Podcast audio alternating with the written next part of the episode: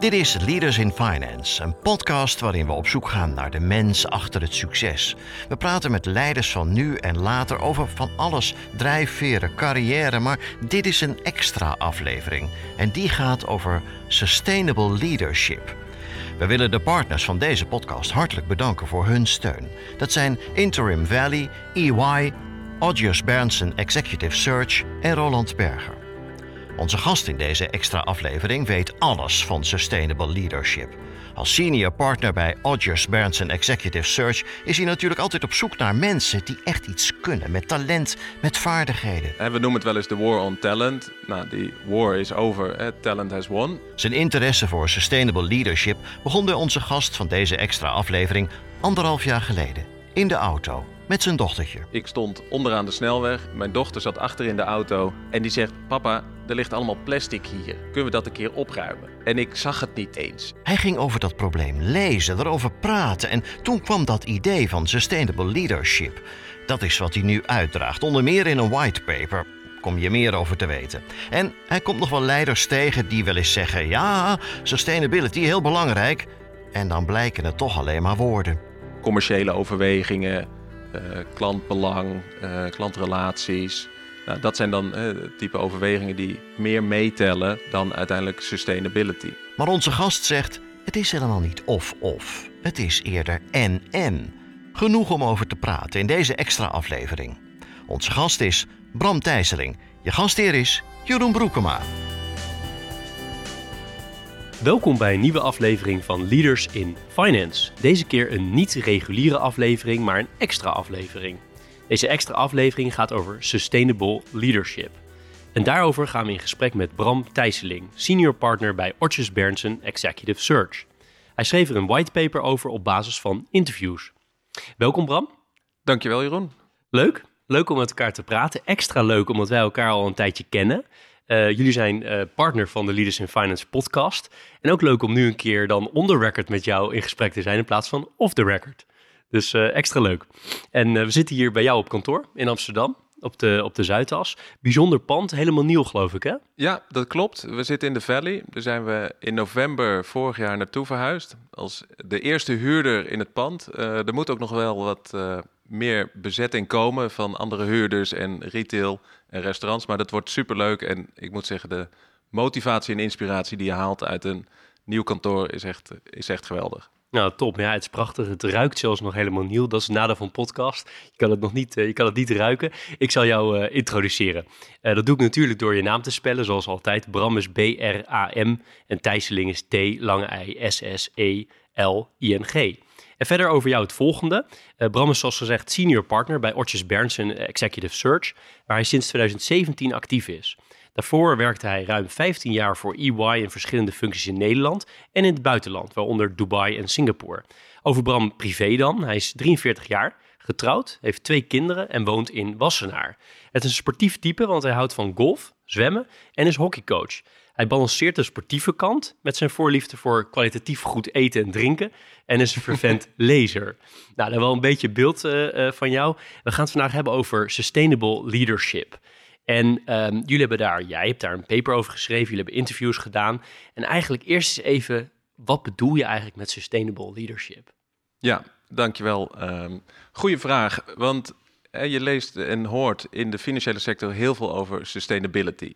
En vaak gaat het over de operationele kant van sustainability. En uh, beleggen we voldoende in groene bedrijven voor de pensioensector of de vermogensbeheersector? Of lenen we genoeg geld uit aan zeg maar, de verduurzaming van de hypothekenportefeuille in de bankaire sector? Maar wat je eigenlijk minder hoort is over leiderschap. En wat verwachten we nou van leiders op dit gebied in organisaties, naar de mensen toe? En daar wilde ik dus graag een keer onderzoek naar doen, hoe dat ervaren en beleefd wordt op het ogenblik in de financiële sector. Mooi, nou een hele heldere uitleg. Gaan we straks veel dieper op in. Maar toch eerst even over jou, over met wie ik in gesprek ben. Want um, wat ik interessant vind is, als ik naar jouw cv kijk, zie ik daar een lange tijd bij een van de Big Four kantoren, bij EY, Ernst Young uh, vroeger. Jij bent overgestapt uh, zo rond 2017 naar de executive search wereld, naar Ortjes Berndsen. Hoe kwam zoiets tot stand?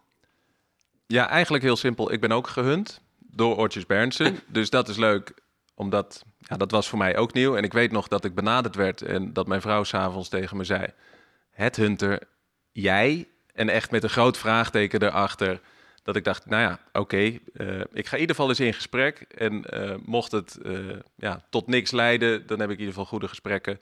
Ik zat wel na te denken over mijn carrière. Ik was teruggekomen uit het buitenland. En nou ja, de partnerorganisatie binnen EY of binnen de Big Four, die bekend is. Um, ja, ik zat na te denken over een vervolgstap. Nou, en in die gedachtegang dacht ik, is het altijd goed om eens met een headhunter te praten en ja, daar kwam dit uit. En eigenlijk past het als een handschoen. Um, ik, het is voor een sector die ik ontzettend leuk vind. Ik bedien de financiële sector. Nou, dat, dat is gewoon gaaf. Uh, weet je, centraal in de maatschappij. Uh, iedereen heeft ermee te maken. Iedereen betaalt, iedereen spaart, iedereen verzekert. Um, dus die sector die vind ik reuze interessant. Die bediende ik al vanuit EY. Maar dit is echt een ander type dienstverlening. Uh, waarmee ik de sector bedien. En eigenlijk past dat als een handschoen. Ik vind het ontzettend leuk om aan de ene kant klanten te helpen met een mensvraagstuk. Um, het is ook heel tastbaar, want je krijgt een nieuwe collega, nieuwe baas, nieuw teamlid. Um, en aan de andere kant, en dat merk je pas als je het werk gaat doen, vind ik het ontzettend leuk om met mensen te praten over carrières, motivaties, drijfveren. Eigenlijk de gesprekken die jij ook hebt voor de podcast, ja, die heb ik ook op dagdagelijkse basis met bestuurders, met commissarissen. En dat is ontzettend leuk. Haal ik heel veel voldoening uit. Ja, leuk. En ik kan me voorstellen dat deze periode waarin jij nu werkt, dat het ook een periode is waarin het ongelooflijk hoog op de agenda staat van bestuurders. Want het vinden van talent is altijd cruciaal. Maar het lijkt wel, in ieder geval wat je zo'n beetje leest, uh, een hele lastige tijd om de goede mensen te vinden. Ja, dat klopt. Dat, uh, we noemen het wel eens de war on talent. Nou, die war is over. Hè? Talent has won. Um, want iedereen is op zoek naar groot talent en high potentials. Um, ja, wij proberen dat toch elke dag zeg maar, ja, zo goed mogelijk in te vullen door onze klanten te helpen en toch die mensen te vinden. En ook zeg maar, het carrièregesprek aan te gaan. Waarom is een vervolgstap voor jou interessant? Uh, waarom, uh, wat kan je wel verwachten in een nieuwe functie? Wat kan je niet verwachten in een nieuwe functie? Hoe verhoudt zich dat tot je huidige baan? En op basis van dat open gesprek probeer je toch de mensen te kijken of je die kan enthousiasmeren, motiveren voor een nieuwe organisatie en een nieuwe functie. Als je één ding mag kiezen wat je de afgelopen vier jaar hebt geleerd in deze toch voor jou in eerste instantie enigszins nieuwe wereld, maar je zit er nu vier jaar in. Uh, wat zou je dan noemen wat je geleerd hebt? Oeh, dat moeilijke vraag. Ja, ik denk toch, hè, het gaat bij alle bedrijven toch uiteindelijk om de mens. En ik denk de oprechte aandacht die je aan mensen schenkt, en hè, of dat nou je teams uh, zijn die je leidt, of hè, de, de, uh, de, mensen om je heen, uh, de collega's of je, of je, of je baas, maar die oprechte aandacht die je aan de mens schenkt, dat krijg je uiteindelijk terug. Ik denk dat je daar, nou, die, die, die aandacht moet je dagdagelijks blijven, blijven schenken. En soms verzanden we zeg maar in meetings en in operationele dingen. Maar uiteindelijk zijn het de mensen die toch het verschil maken in organisaties. Helder.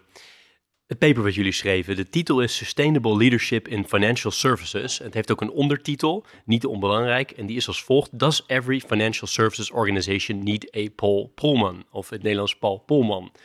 Um, allereerst, waarom dit onderwerp? Uh, wat heb je er zelf mee? En waarom ben je dit verder gaan uitdiepen? Nou, wat ik net aangaf, is dat sustainability, er wordt veel over gepraat, maar hoe zit het dan met leiderschap? Eigenlijk was voor mezelf de trigger, uh, dat is heel simpel. Ik stond onderaan de snelweg, een van de meest oninspirerende omgevingen uh, die je kan bedenken. Maar mijn dochter zat achter in de auto en die zegt: Papa, er ligt allemaal plastic hier. Kunnen we dat een keer opruimen? En ik zag het niet eens. Ik, ja, ik zag het wel, maar ik registreerde het niet. En toen dacht ik, nou oké, weet je, dat is misschien niet zo handig uh, om nu uit te stappen en een zak te pakken en dat plastic op te ruimen. Maar eh, mijn dochter is negen, die is daar echt heel nadrukkelijk mee bezig. En dat was voor mij dus echt wel een trigger om te zeggen van, hé, hey, oké, zij is er al mee bezig, ik, ik moet daar ook meer mee bezig zijn.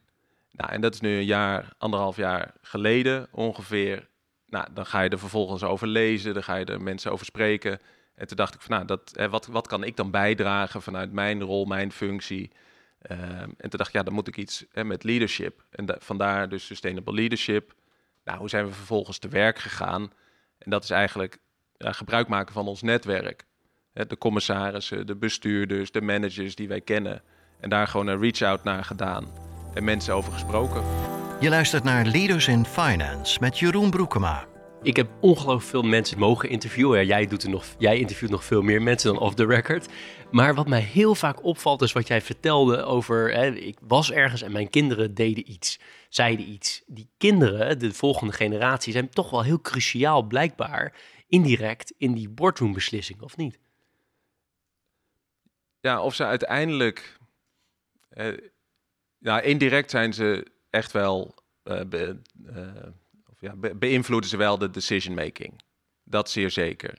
Want iedereen is toch bezig met hoe laat ik het bedrijf, de organisatie, achter voor een volgende generatie. Ze, ze zitten natuurlijk niet aan tafel, dat, dat zeer zeker niet. Maar wat je wel merkt, in, eh, wordt het nou echt meegenomen in de beslissingen? En hoe wordt het meegenomen in de beslissingen? Dus iedereen is er wel mee bezig. En dat hebben we ook gemerkt, zeg maar, in de gesprekken die we hebben gehad. Dat iedereen er heel nadrukkelijk mee bezig is. Het is echt een thema wat, uh, wat, wat spreekt. Alleen in ho hoe hoog staat het nou eigenlijk op de agenda? En daar wisselt het uh, zeer zeker. Dus als je kijkt naar de intrinsieke motivatie vanuit leiderschap. Uh, wat we hebben gezien, dus hè, de, de, de mensen, de leiders die echt intrinsiek gemotiveerd zijn om hier iets aan te doen, daar staat het hoger op de agenda dan bij anderen. Oké, okay, ja, daar komen we straks nog even op terug, want die, die, motivatie vind ik heel interessant om daar verder op, op, op in te gaan. Even nog over de paper en de opzet. Hè. Aan het einde zit niet een lijst met alle namen die jullie hebben gesproken, maar wat voor soort mensen hebben jullie uh, hiervoor benaderd en geïnterviewd? Uh, we hebben een veelheid aan mensen gesproken, eigenlijk vanuit alle verschillende subsectoren van de financiële sector. Dus bank, uh, bankaire uh, wezen, de, de verzekeringssector, vermogensbeheer, pensioenfondsen, leasing, payments. En met name op commissarissen en bestuurders en managing directors. En zeiden mensen meteen van ja, leuk om aan mee te werken. Het is anonieme basis, maar leuk om aan mee te werken. Of kwam er ook pushback of begreep men het niet meteen? Of hoe, hoe ging dat? Uh, er kwam zeker pushback, of pushback in de zin van tijdens gesprekken meer, hè, als je het ter sprake brengt. Ik heb uh, een aantal mensen daar expliciet over gesproken qua uitnodiging en soms in de gesprekken die wij hebben met bestuurders, commissarissen, hè, het ook uh, besproken. Ja, en daar zie je dus een, een, een, een wisselende reactie. Um, om daar even op verder te gaan, wat, wat is die wisselende reactie eigenlijk? Uh, sommige, nou, ja, ik heb CEO's meegemaakt die zeggen van ja, oh, sustainability, moet je, bij, hoofd sustainability zijn.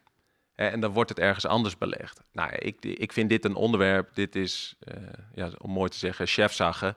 Um, je moet in ieder geval weten wat er speelt. En, en de toon at de top is ontzettend belangrijk om dit in een organisatie te laten leven. Daarnaast ben ik ook zeker bestuurders tegengekomen die hier gewoon echt voorvechter voor zijn en dit hoog op de agenda zetten. En, en elke keer in management team meetings naar voren brengen. Of in andere, andersoortige meetings. Ja, helder. Want kijk, uiteindelijk um, het zeggen dat je het uh, wil, dat je meer aan, uh, want waar hebben we het eigenlijk over? We hebben dingen als inclusiviteit of een groenere, groenere wereld, duurzamere wereld, diversiteit. Uh, is natuurlijk nog wat anders dan het daadwerkelijk doen. Hè? Dus merk je dat ook, dat mensen, ja, je hebt het al een beetje, refereerde er eerder al aan, maar dat het soms ook wel gezegd wordt, maar dan niet al doorleefd wordt? Ja, dat, uh, dat zeer zeker. Dus ja, we moeten verduurzamen, we moeten groen beleggen. Ja, de hypotheekportefeuille moet uh, groener worden. Maar als je dan uiteindelijk puntje bij het paaltje, uh, waar wordt de beslissing opgenomen, is toch vaak nog commerciële overwegingen, klantbelang, klantrelaties. Nou, dat zijn dan type overwegingen die toch vaak hoger of meer meetellen dan uiteindelijk sustainability. Ja, botst het daarmee? Nee, dat hoeft mijns inziens niet. Uh, maar de, die beleving is er nog wel. Dus het wordt vaak nog als of-of uh, beleefd. Terwijl het volgens mij ook en-en is. En daarom hebben we ook eigenlijk voor de, de ondertitel gekozen. Hè? Does every financial services organization need a Paul Polman? Uh, dat was echt een voorvechter daarvan. En die beleefde ook echt van, nou, het is en sustainability en profit. Nou, en daar geloof ik zeer zeker in. Dus uh, in, in die balans, dat je op de langere termijn, hè, het is met name ook dat je de langere termijn in ogenschouw neemt van oké, wat betekent dit nu eh, voor de organisatie, voor onze klantenportefeuille, voor onze balans. Ja, want kan je nog meer voorbeelden geven in de financiële dienstverlening waar je ook echt al verandering ziet op dit gebied, waar echt uh, ja, met of zonder naam, namen zijn natuurlijk leuk van organisaties, maar dat zal jij misschien wel terughoudender in zijn. Uh, maar zie je al voorbeelden waarvan je echt zegt dat ze echt koplopers en wat die dan doen? Nou ja, je ziet in de pensioensector, in de pensioenuitvoeringssector, uh, daar zie je dat dit gewoon het top 2 agendapunt is. dan, wel, dan wel één, dan wel twee. Maar in, in die hele discussie van oké, is sustainability lange termijn. En natuurlijk is pensioensector sowieso lange termijn uh, business. Maar dat daarin uh, echt heel nadrukkelijk naar sustainability wordt gekeken. Nou, en ook vanuit, nou, vanuit, het, uh, vanuit het beleggingsperspectief. Hè, welke rol willen wij spelen in de verduurzaming? de, de veelgehoorde discussie is altijd: beleg je nog in energie, beleg je nog in Shell, ja of nee? Help je ze met een transitie naar een schoner bedrijf worden? Of uh, ga je er niet meer in beleggen en trek je handen daarvan af? Nou, daar verschillende meningen, maar wel vanuit eenzelfde perspectief is dat het groener moet. Ja, dat is een mooi voorbeeld van zo'n dilemma. En de, het, uit, in de pensioenwereld vaak wordt gezegd engagement versus uitsluiten. Zie je nog meer van dat soort dilemma's? Ben je die tegengekomen? Dat vind ik extra interessant. Um, ja, in bijvoorbeeld de leasingwereld. Dus over verduurzaming van uh, wagenparken. Dus welke rol kan je spelen vanuit een leasemaatschappij naar je klanten toe om wagenparken te verduurzamen? En daar ook echt voorbeelden gehoord van, hè, misschien moeten we klanten niet accepteren, omdat die niet mee willen in de verduurzaming van hun wagenpark. Of misschien juist wel, of hoe kunnen we een klant verder helpen of stimuleren of het op de agenda zetten Um, en ook meenemen in zeg maar, ja, de, de, de offerte die je dan opstelt vanuit de leasemaatschappij naar, naar de sector of, naar andere sectoren, naar bedrijven, hoe je ze daarmee kan helpen. Um, dus dat zit dan in een stukje klantacceptatie, uh, maar ook gewoon de discussie aangaan met je klanten over de verduurzaming van een wagenpark. En doet het uiteindelijk uh, ook gewoon soms pijn? In de zin van, kost het misschien op de korte termijn toch wel wat geld om op lange termijn uh, duurzamer te zijn, ook als bedrijf, ook financieel gezien, niet alleen als uh, duurzame actor in de samenleving? Ja, ongetwijfeld. Er zal een stukje pijn zitten in ja, pricing, in, in winst of uiteindelijke winstgevendheid. Of krijg je misschien een deal niet of een deal wel. Uh, maar als je hem niet krijgt, dan, dan kost het geld. Um, dus dat, dat ga je voelen. Maar ik denk dat er ook met name pijn zit in het mentale. Uh, en, een, en een van de bestuurders noemde dat pas ook wel mooi. Iedereen heeft het altijd over de, de vergroening. En iedereen is, is voor vergroening. Maar hoe komen we tot een ontgrijzing van het businessmodel wat we hadden? En dat daar met name de mentale pijn wellicht zit. Van oké, hoe nemen we afscheid van iets wat we gewend zijn te doen al jaren en dag eh, zo doen? Maar hoe nemen we daar afscheid van? Ja, dat is heel moeilijk. Ik vind dat wel een mooi voorbeeld. Want aan de ene kant, ja, inderdaad, die dingen, iedereen is voor diversiteit en inclusiviteit tenminste, zover ik weet, en vergroening. Maar het gaat inderdaad vooral om die dingen die je niet meer, uh, misschien niet meer moet doen, die ontgrijzing. Dat vind ik wel een hele, hele sterke. En jij hebt natuurlijk een heel mooi inkijkje. Je spreekt ongelooflijk veel, uh, wat ik zou noemen, leaders in de financial services, maar wat jij uh, gewoon bestuurders en raad van commissarissen zal noemen.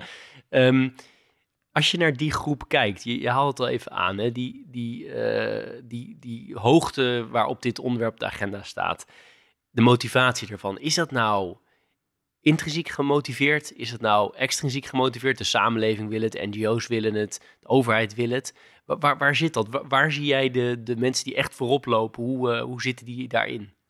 Ja, het grappige is, is dat je eigenlijk uh, dat we een tweedeling hebben gezien bij bestuurders. En het klinkt heel flauw, maar mensen boven de 50 en onder de 50. Onder de 50, daar leeft het veel meer en veel nadrukkelijker. Dus daar zie je echt die intrinsieke motivatie. Eh, uitzonderingen daar gelaten, vanzelfsprekend. Maar daar zie je echt die intrinsieke motivatie veel meer om hier iets aan te doen. En die leidende rol te nemen in de organisatie. En echt dat uit te dragen. En boven de 50 is het wat meer de extrinsieke motivatie. Uh, die de nadruk op dit onderwerp legt. Maar dan zeg ik vervolgens van hè, dat, dat ziet en merkt een organisatie ook. Of iemand hier echt door gedreven is en of iemand dit echt wil. En dan merk je dus ook van oké, als die toon at the top daar toch minder is, dan wordt dat toch minder beleefd in zo'n organisatie. Dat is interessant. De toon at the top, dat vind jij heel belangrijk. Hè? Jij zegt eigenlijk als die, die toon goed is, nog los van of je iets doet, maar als die toon goed is, verander je al heel veel? Of gaat het ook echt om de actie die de, die de top neemt? Nou, je moet ook wel de toon laten volgen door actie. En die kan door uh, verschillende manieren. Dat kan door target setting, op organisatieniveau, op functieniveau. En dat is een van de voorbeelden die ik heb gezien. Dat kan ook in gewoon die, die toon het top in, in management team meetings of in town halls. Hè. Benoem je het in ieder geval, hè, laat je het zien wat je eraan doet. Um, ja, dus je moet actie wel laten volgen. En dan kom je toch wel weer op hè, die operationele dingen die we noemden. Van, hè, van, uh, maar dan wordt het echt beleefd.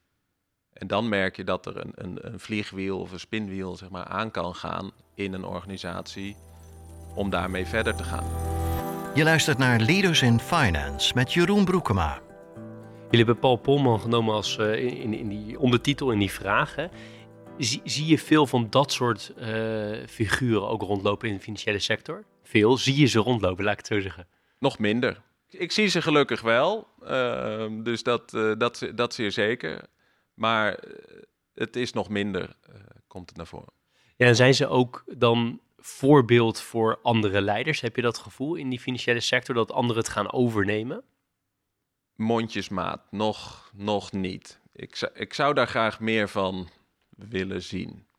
Ja, en dan natuurlijk het, het, wat ik extra interessant vind is jullie professie. Hè? Het gaat om de goede mensen vinden op de, voor, de, voor de, de, de juiste posities. En als jullie hierop hiren hè, of op, op, op searchen uh, zijn uh, voor, voor een functie, hoe kom je hierachter in gesprekken dat mensen dat, nou ja, dat ze het zeggen, de toon, daar kun je wel, dat kun je horen. Maar dat ze ook daadwerkelijk dat intrinsiek mo die mot intrinsieke motivatie hebben om het, uh, om het daadwerkelijk te gaan invoeren. Want ik kan me voorstellen dat jullie opdrachten krijgen waarin mensen dit als, ja, als een vraag bij jullie neerleggen. Van ik wil graag meer sustainable leadership. Het zal misschien niet zo verwoord zijn, maar ik wil mensen die daar echt die verandering creëren binnen de organisatie. Die, ja. Neem maar even eerst de vraag, die, op die vraag krijgen jullie, hè, neem ik aan. Ja, ja. dat klopt. En hoe search je daar dan op? Ja, goede vraag. Wat wij zien, dus hè, we nemen het mee, zeg maar, eigenlijk in de intake van hè, wat is nou de strategische agenda van een bedrijf en waar, waar staat het bedrijf? Moet de strategie nog geformuleerd worden of is die al geformuleerd en moet die geëxecuteerd worden? In hoeverre is sustainability daarin meegenomen? Nou, dat is, dat, dat is één. Dan ga je vervolgens kijken van, oké, dus er zijn een aantal ervaringen, competenties en motivaties eigenlijk waar je dan op gaat zoeken. Nou, de ervaringen is over het algemeen in de financiële sector vrij simpel. Komt iemand uit de financiële sector? We kijken ook natuurlijk cross-sector, maar toch vaak uh, ook binnen de sector. Dus, de, dus aan die ervaringenkant uh, heeft in zoverre ermee te maken dat je gaat vragen naar uh, beslismomenten. En wat voor beslismomenten, waarin heb je welke overwegingen meegenomen? In hoeverre is sustainability daarin meegenomen? En daar ga je dus expliciet naar vragen. En dan kom je er dus achter van, oké, okay, hoe hoog stond het op de agenda bij belangrijke beslissingen die je hebt genomen? Uh, wie heb je daarvoor uh, nou, geconsulteerd of wie heb je meegenomen? Uh, en, en wat heb je meegenomen qua overwegingen? Nou, en, en, en hoe ben je dan tot een besluit gekomen? En hoe heb je dus invulling gegeven aan hè, dat, dat vraagstuk? Is het een kleine vijver waarin je dan vist of valt het wel mee in Nederland?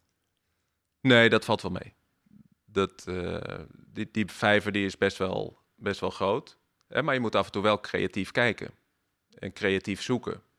Dus hè, vandaar dat ik net zei van je probeert ook cross-sector te kijken. Van, hè, is er een probleem wat nu voor ligt, wat, waar, wij, waar onze hulp bij gevraagd wordt? In welke sector heeft zich datzelfde probleem, die transformatie die gevraagd wordt, heeft die zich al in een andere sector voorgedaan? En wat kunnen we daarvan leren? En wat voor leiders zaten daar dan die die transformatie hebben vormgegeven. En zou dat dus interessant kunnen zijn om die over te brengen naar uh, de financiële sector. Ja, ja. Hey, en dan waar ik het ook graag met je over wil hebben, is uiteindelijk, uh, we hebben het, het is wel zijdelings al ge, gepasseerd gedurende dit gesprek, maar de hoe-vraag, van hoe doe je dat nou? Stel jij bent nu een CEO van een, uh, van een financiële instelling en je wil heel graag meer veranderen richting sustainable leadership. Nou, we hebben over gehad wat het inhoudt, hoef niet meer toe te lichten. Dus wat, wat ga je dan doen? Heb je nog meer handvatten waarvan je zegt dat zou je als, uh, als, als CEO kunnen doen om het praktische invulling te geven? Ja, uh, ja zeer zeker. Die zijn ook uh, in de verschillende gesprekken die we hebben gehad, zijn die naar voren gekomen. En wat, wat is dat? Nou, target setting was eentje die, die noemde ik al. Dus hoe, welke targets zet je op sustainability gebied vanuit je strategie naar de targets die je formuleert? Uh, en welke sustainable targets zet je dan? En hoe vertaalt zich dat naar de organisatie en naar de verschillende functies die we hebben? Het andere is er veel gehoord van hoe bespreek je het in je management team meetings? Het is ook niet iets dat wekelijks op de agenda hoeft te staan, maar hoe vaak bespreek je het? Hoe zorg je, hoe, breng je het ter sprake? Ik heb ook een CEO gesproken die zegt van nou, ik benoem het gewoon en dan vraag ik gewoon een van mijn managementteamleden, nou, wat betekent dit voor jou en voor jou persoonlijk? En dan eigenlijk on the spot. En hij zegt, ja, daar, daar, dit was een hij, maar hè, hoe wissel ik daarin? Hoe roleer ik daarin? Dat mensen zelf het gaan verwoorden. Um, dus die management team meetings, dat is een, uh, is een belangrijk element. Nou, town halls uh, is eigenlijk een vervolg daarop van oké, hoe neem je een organisatie daarin mee om hè, te laten zien wat je doet. En voor leiders die misschien iets minder die intrinsieke motivatie voelen van hè, hoe zorg ik nou dat ik iemand dichtbij me heb in mijn management team die, en misschien is het wel een hoofd sustainability, maar hoe laat ik die zeg maar ja, shinen in een management team? Hoe, hoe zet ik die neer? En is dat, positioneer ik die als hoofd sustainability en voor alle sustainable vragen moet je daar zijn? Of is het iemand die ik eh, mee laat denken en mee, uh, ook het woord geef in management team meetings over uh, de impact van beslissingen op sustainable niveau? En hoe steun ik iemand in die discussies? Zodat het ook in die overleggen en in die uh, gesprekken en beslissingen wordt meegenomen. Zonder dat je misschien zelf echt die hele intrinsieke motivatie voelt, maar wel hè, dat je de steun daarvoor uitspreekt en zegt dat het belangrijk is. Helder. Ja, wat ik ook altijd interessant vind is, maar ik weet niet of jij dat teruggehoord hebt hoor, maar is om mensen van buiten binnen te laten die echt heel anders denken. Dus om eens een keer een, een, NGO uit te nodigen in de boardmeeting, om eens even een heel ander perspectief te krijgen. Want er zijn, uh, ik spreek mensen die zeggen, als het gaat om allerlei uh, duurzame veranderingen, heb ik het vooral even nu over klimaat en over, over biodiversiteit en allerlei natuur- en milieu-vraagstukken. die zeggen van ja, de, de financial services in Nederland zijn eigenlijk hartstikke goed bezig, er gebeurt heel veel. En aan het andere spectrum spreek ik mensen die zeggen, nou ja, weet je, als we zo doorgaan, het heeft helemaal geen zin, want we moeten vele malen sneller gaan. En die mensen, waar ik, ik wijs nu met mijn hand hier aan deze kant, maar dat, dat zien mensen niet. Maar die mensen moet je misschien wel eens toelaten, ook tot die boardrooms. Uh, om hun verhaal te vertellen, om de zaak op scherp te zetten. Want er moet natuurlijk wel, even als je climate change uh, aanhaalt, even ervan uitgaan dat mensen die luisteren ook geloven in de IPCC-rapporten, moet er wel heel veel gebeuren. Maar hoor je dat ook, dat ze hele andere soortige mensen die boardrooms inlaten? Ja, nee, dat gebeurt zeer zeker. Dus ook bezoeken aan andere bedrijven, um, op allerlei vlakken, maar dus ook op dit vlak, dat andere bedrijven bezocht worden en of, of de wetenschap uh, of andere bedrijven die hierin voorloper zijn. Van, hoe doen die dat? Hè, dan, daar hoor je commissarissen, bestuursteams die daar gewoon op bezoek gaan en gaan spreken met, met bestuurders uit andere sectoren. Hè, dat is één manier van beïnvloeden. De andere is van hè, hoe halen we iemand binnen? Als ik even kijk vanuit search perspectief. Hè, dan eh, wordt nog wel eens gezegd van hè, the guy from Amazon. Um, ja, dat is, uh, daar zien we wel een tweedeling. En wat bedoel ik daarmee is dat je enerzijds ziet dat vanuit de Raad van Commissarissen, als die een bestuurder benoemen, um, zit er over het algemeen wat minder, ik noem het vrijheidsgraden, in een search. Uh, en, en dus die zoeken zijn vaak wat behoudender in de benoemingen van bestuurders. En dat wijten wij eigenlijk aan het feit, of uh, wijten, maar, uh, aan het feit dat de commissarissen toch wat meer op afstand staan van een bestuur. En dat die zegt van nou dan kiezen we toch eh, iets sneller voor mensen met bepaalde ervaringen uit een sector.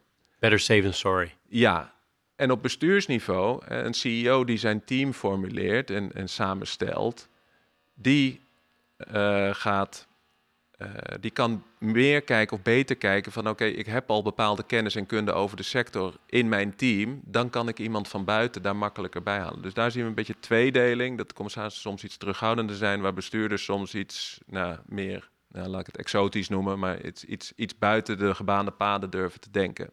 Um, dat is super interessant. Dat is wel echt een inkijkje in de, in de executive search wereld. Dus eigenlijk roep je die commissaris ook op om hier en daar, ik wil niet zeggen meer risico te nemen, maar net iets breder te kijken. Ja. Ja, dat is wel mooi. Ook in het licht van wat je eerder zei over de leeftijd die ook wel meespeelt in hoe, je hier, uh, hoe intrinsiek gemotiveerd je hiervoor bent. Want de commissarissen, vaak zitten die in die categorie 50 plus. Zou het daar ook, zit daar een bepaalde overlap? Ik voel opeens, uh, denk, hey, die twee zijn een soort van gelinkt misschien. Ja, nou, terwijl ik ook best wel heel veel commissarissen ben tegengekomen die uh, dat sustainability, dat die daar echt in geloven en daar nadrukkelijk mee bezig zijn en de discussie met managementteams aangaan en met, met CEO's. Dus ik wil ze ook niet over één kam scheren uh, dat alle commissarissen zo denken, maar in de benoemingen zien wij dat wel iets meer.